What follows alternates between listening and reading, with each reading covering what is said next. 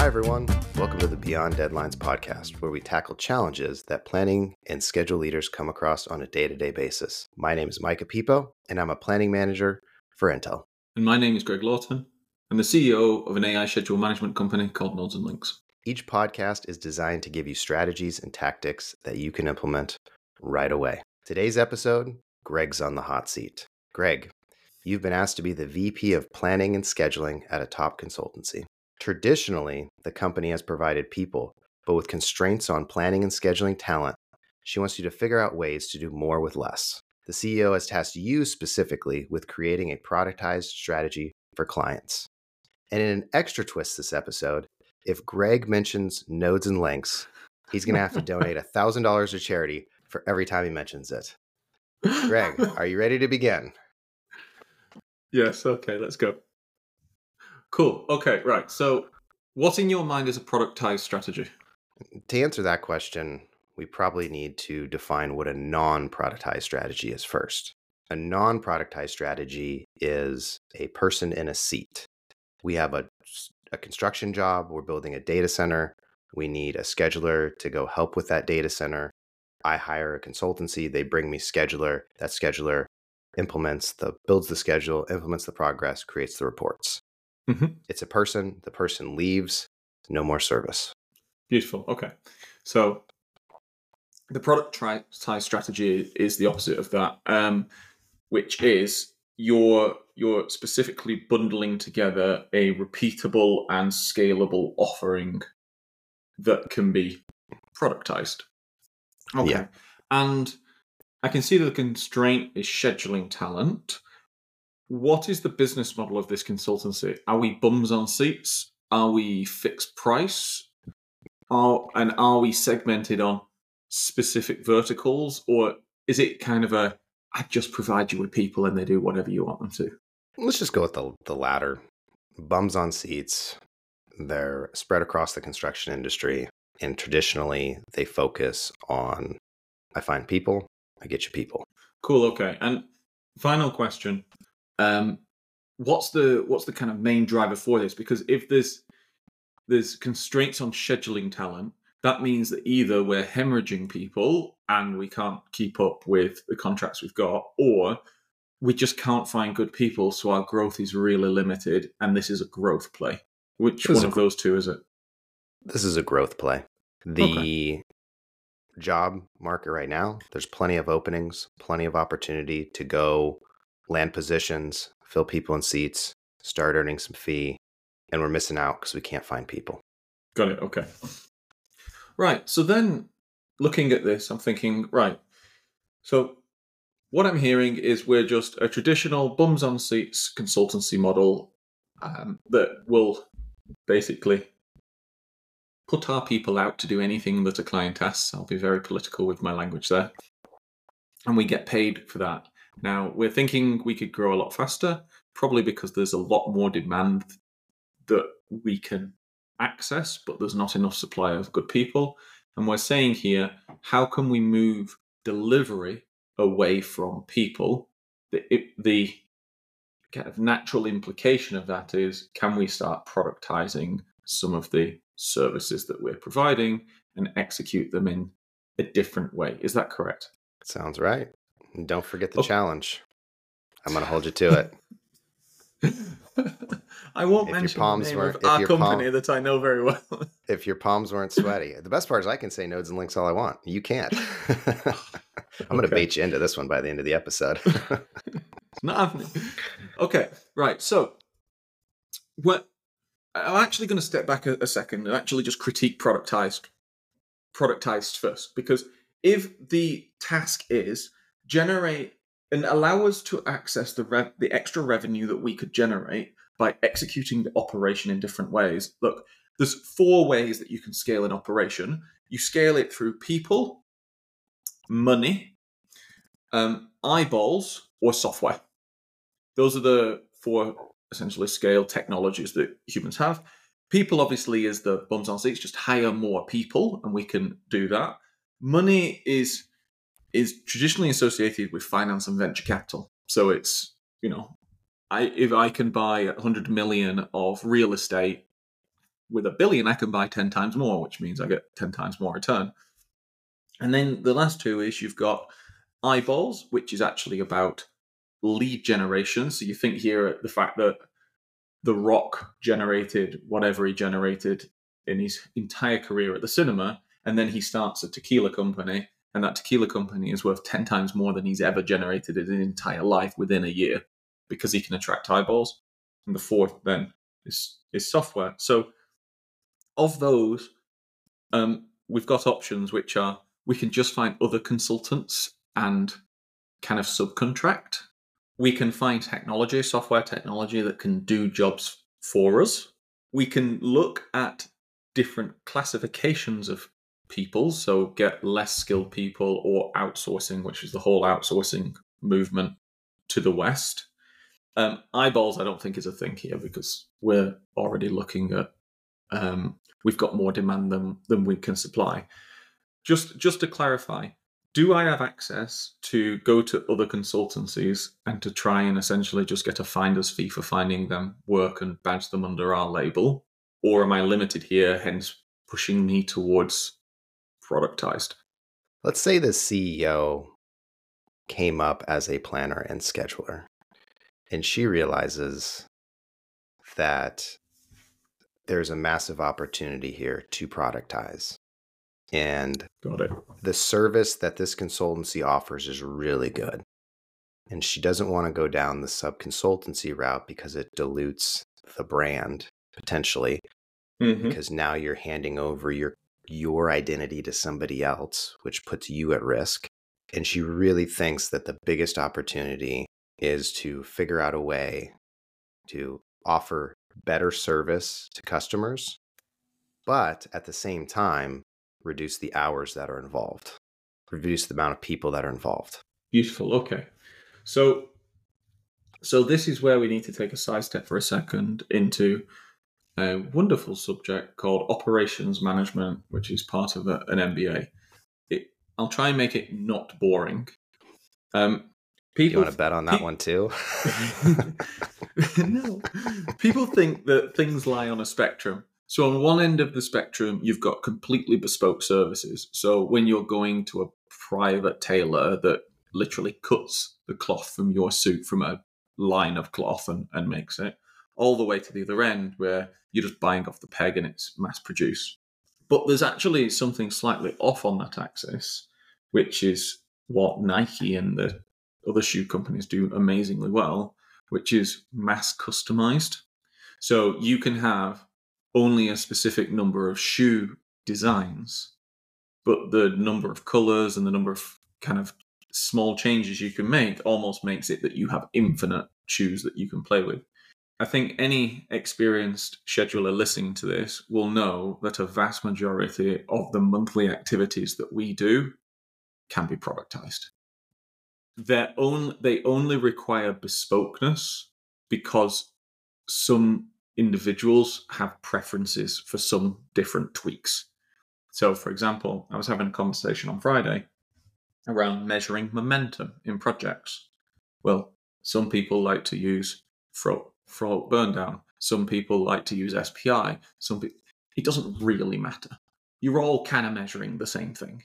It's is this project going at the pace that I think it's going at? That kind of thing. Now, productizing is essentially taking the McDonald's method to this, which is let's imagine there's a certain market size, and let's imagine that 80% of that market could be served with 20% of the solutions. And the last 20% requires the 80% because they're super, super bespoke.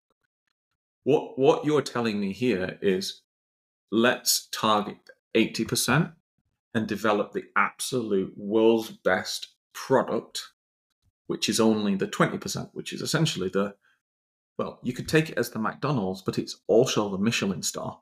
If you go to a Michelin star restaurant, there is a menu. That's all you're getting. They're not changing the menu for you. You're getting the 11 courses that they've designed. Why? Because they can increase the quality and the precision by which they create and replicate that menu compared to completely random. Okay, so we've Yeah. got Well, I think, I, and I just I had a thought here. I'm going to cut you off midstream, but this strategy also works really well if you are an individual planner scheduler on a job site as well. If you go sit down with a project manager or project director and say, What do you want? You're going to open yourself up to bespokeness, to give me, oh, at this job, I had this, that, and this, and the other. A really great strategy when you go to sit down to someone is to craft that menu of items that you know is super operationally efficient, where you can create Mhm. those reports already and you can churn them out and then try and limit the changes and tweaks that the project manager or directors are going to have. And then the final piece of that is to then batch all of those together to understand. So that way you don't create like 10 different reports. Maybe you just create one and there's only one, two little flares that you have to pop in there. Those just came to my mind. I think it'd be helpful for schedulers to to take out of this, you know, in that sort of I'm going to operationalize and smooth out what I'm doing. Sorry, continue. So um, now let's think about the range of services that I, I'm going to assume that because you said we provide any service, I've got an entire range to select from. So based on that, let's think about this. Creating schedule policy, definitely scalable and definitely productizable. Schedule policy. You're talking contracts, specifications, processes, or what, Yes, what's what's pro- policy? processes processes for how schedule management is going to be executed. Your your your um, SMP schedule management plan. Yeah, These okay. kinds of things, like you know, the formal process documentation. Creating a schedule from a series of um, contractual requirements and um, build strategies. Holistically, very bespoke. That's why we pay, why that's why some people get paid the big bucks and others don't in a large sense. It's that creation element. Writing bidding documentation. There's a repeatability to it, but there's specialist bidding firms that go cut across. It's not just schedule management. Then we get into um, the monthly cycle reports 99.9% automatable to the fact that there's an entire billion dollar industry of consultants who have tried to do it with Power BI. And I think everyone here can smile with how successful that's been. But reports. Reports also lead into change management because you'll have change management policy and change management report. So schedule change impact. Then you'll have your um, your commissioning and handover, etc. Not really applicable in, in schedule land, but again, that's more building schedule, etc. And then you'll have your closeout documentation. What we're wanting here is to develop a proposition that forms repeatable business where over-serving clients leads them to spend greater money with our consultancy in the future.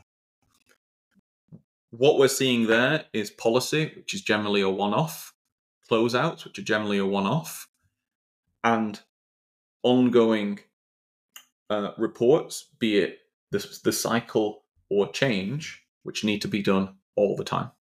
So what I'd look to do is I'd look to productize reports. You forgot one in there. You forgot uh, schedule progressing. Oh, sorry, that that's that's the monthly cycle. That's the monthly cycle to me. Oh, gotcha. Oh, no, wait a minute. Are you talking about updating schedules? Yeah. No, I did Yeah. totally forget one. I did. Yeah, you, there is an updating schedule that can be productized, though it's more difficult than a report. I would say. yeah, I think that's a whole that's a whole nother episode. Yeah, we'll have to do another episode on that because that depends on well, has someone written down what fifty percent of this activity is and how are we going to measure it and that kind of thing. Yeah. Um, so I'd be looking to do something with reports. Now, we live in the age of GPT, so there are opportunities. what's that?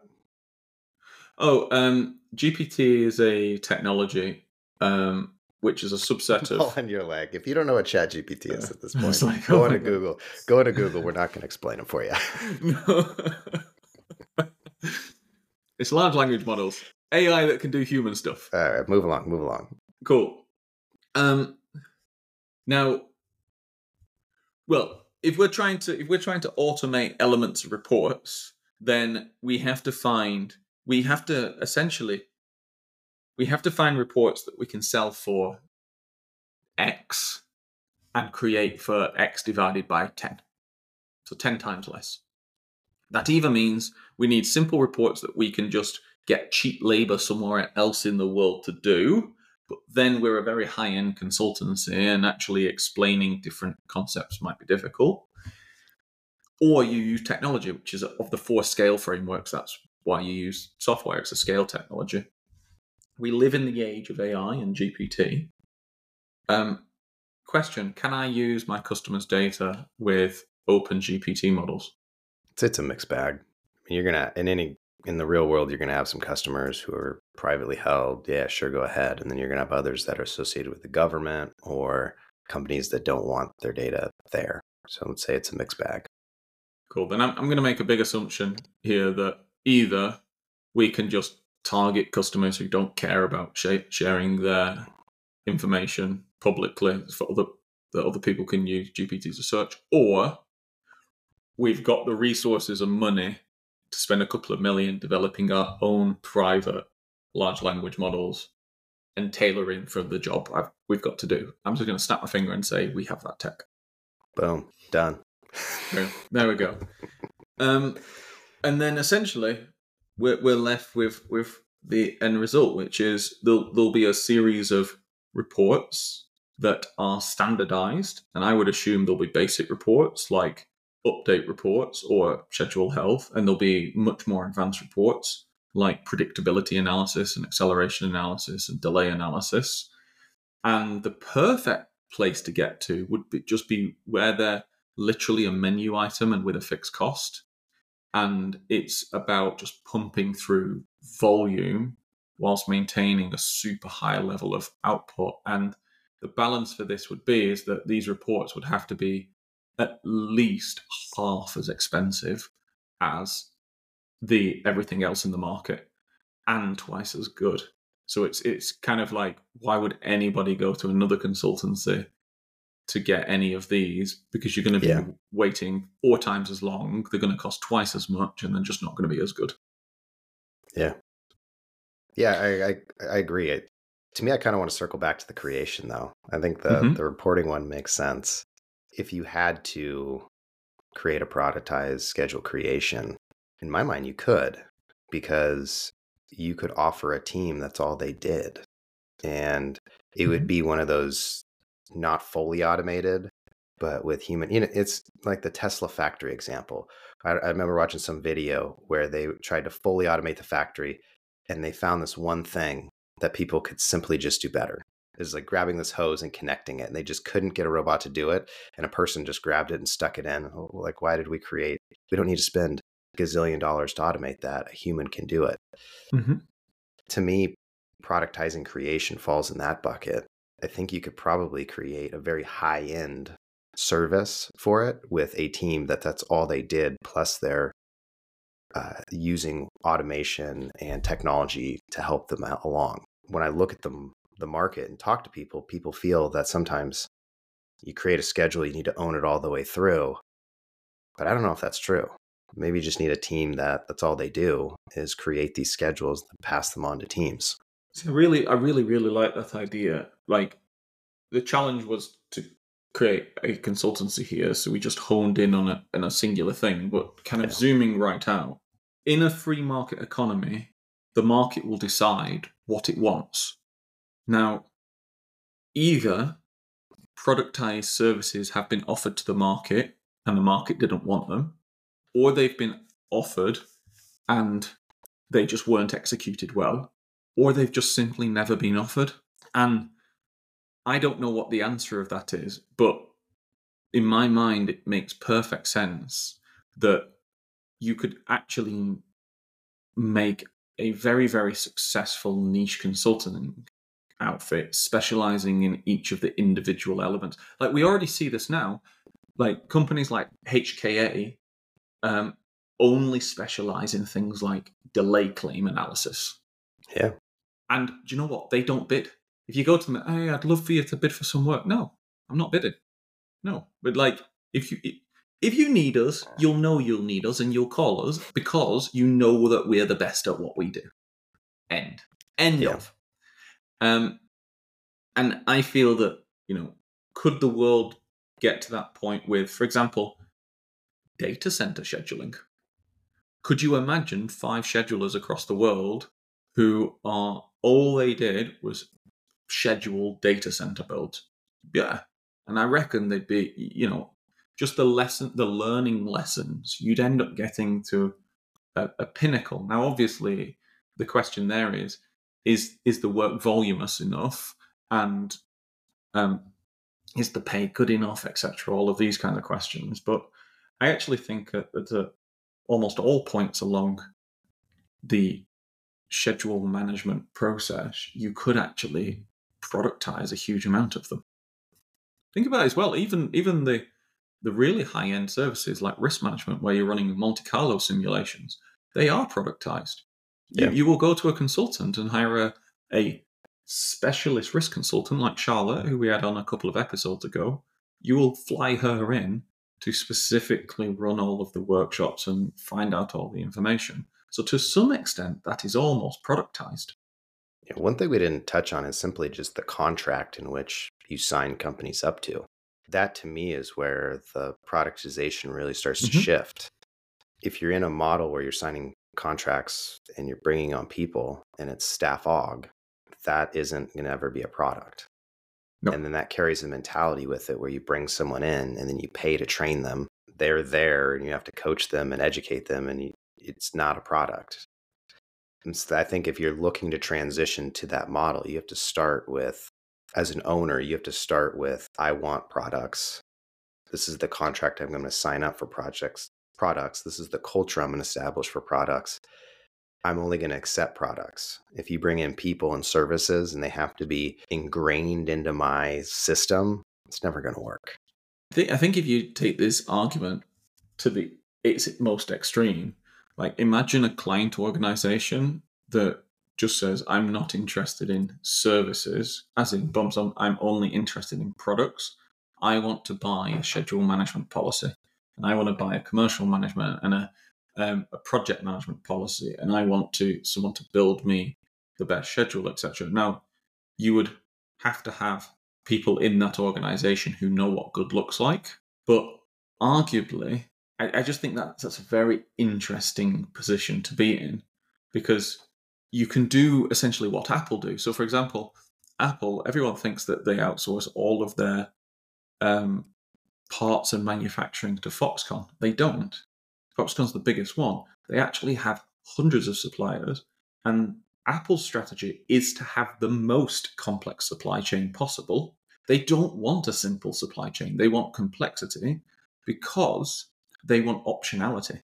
So they will actually say to people, oh, we need to up chip production by 10%.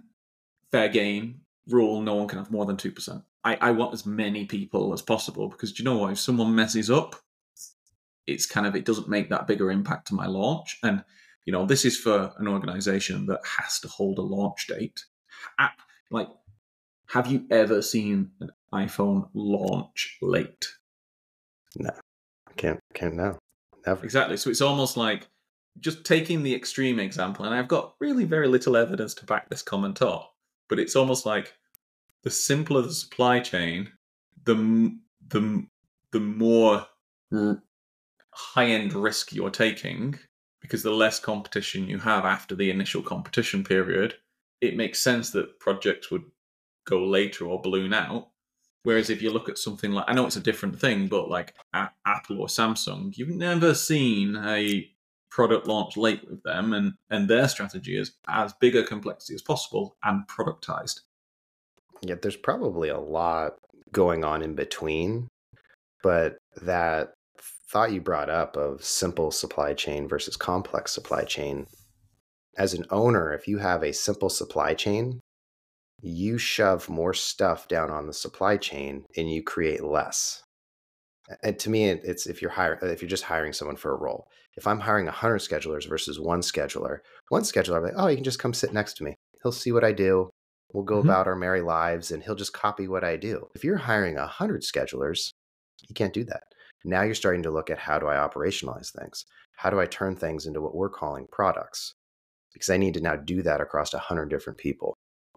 And to me, that's where simple versus complex supply chain, what you how you look at it and what you want to set up, people gravitate towards something that's simple. Can I just bring in a top consultant and they provide me people and seats? But that's actually going to take more of your time and probably provide less value to you than if you do more work you, know, you basically push 90% of the work onto the consultant and then you're doing 10% of the work if you're doing butts and seats mm-hmm. bottoms bums bums as you say bums and seats. Now on the flip side if you do a productize yes up front you're going to do 90% of that work yourself building the products as an owner to kind of this is what i want i'm going to price you out for this. But then over the long term you know they do 10% of the work but then that work grows up and up and up and up in value. So you make that initial investment to set up the products and then you get to sit back and enjoy the fruits of your labor. And i think that it increases competition because you can take that product and go out to anyone and say listen this is my schedule report. How much can you do it for? What other value do you bring to the table? See that that is very very interesting to me. And you know you know i would imagine there's a lot of people listening to this will say yes but insert lots of reasons why things can't be productized. And you know what? That is exactly why venture capital wants to come into this space because the question they ask themselves is what would I need to believe for the world to be fundamentally different? If the core tasks that you do can be productized, then they can be scaled, then you get massive scale effects and advantages. And which means that you, you can start to consolidate you can start to consolidate. So if you think about you know internet search, 80 90% of all Western internet search goes through Google. And there's this tiny slither that goes to the, the high end companies. And you know what? If you want bespokeness, cool, but you buy it after you've bought Google. You buy yeah. all of Google's services first, and then you tweak it at the end. You don't like. And, uh, another example is how many people today build a car from scratch? You don't. You go and buy a car and then you modify it. It's funny. I was like, my dad does. I there there's one person. but it is but that is yeah. a passion project, not yeah. a scale. So do you know what? Someone yeah. can build that car from scratch. It'll cost them quarter of a million or something like that. Yeah. But a hundred billion of revenue per year is done by people doing scale.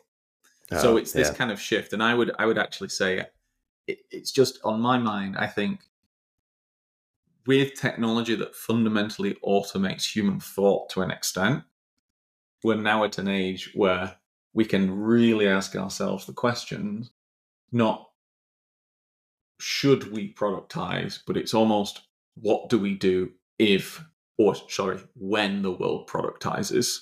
Yeah. Because it'll be like, well, which bit, you've only got two questions to ask. One, which bit will I productize, which is your part, as in I will create schedules for data centers. I will do claims analysis because my name's HK or Hill.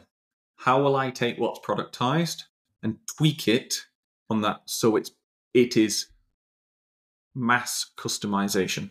So I add a couple more slides, or I add some different KPIs, or I, I do something different that justifies the additional expense I'm going to put on that product. So, for example, if, if you can do an entire schedule progress update report for 900 bucks, like for a billion dollar project, you coming in and tweaking that report is going to cost more than 900 so you're going to more than double the price for some tweaks and let's be honest it's going to be like 10 or 20 grand per month to do some proper tweaks. So you're talking 10 to 20 times the cost of the original base thing. Better be some good tweaks. Oh, well, you know, Bill loves to see it in light green instead of instead of dark green. So you better get Bill his light green. All right, Greg, we could probably go on for hours on this on this topic, but we are at time. Any final thoughts? Number one, I haven't said the the words the entire episode that the audience knows about. We cut probably about ten times where he said Nodes and Links. So what I what I probably say is we we joked around with productized services.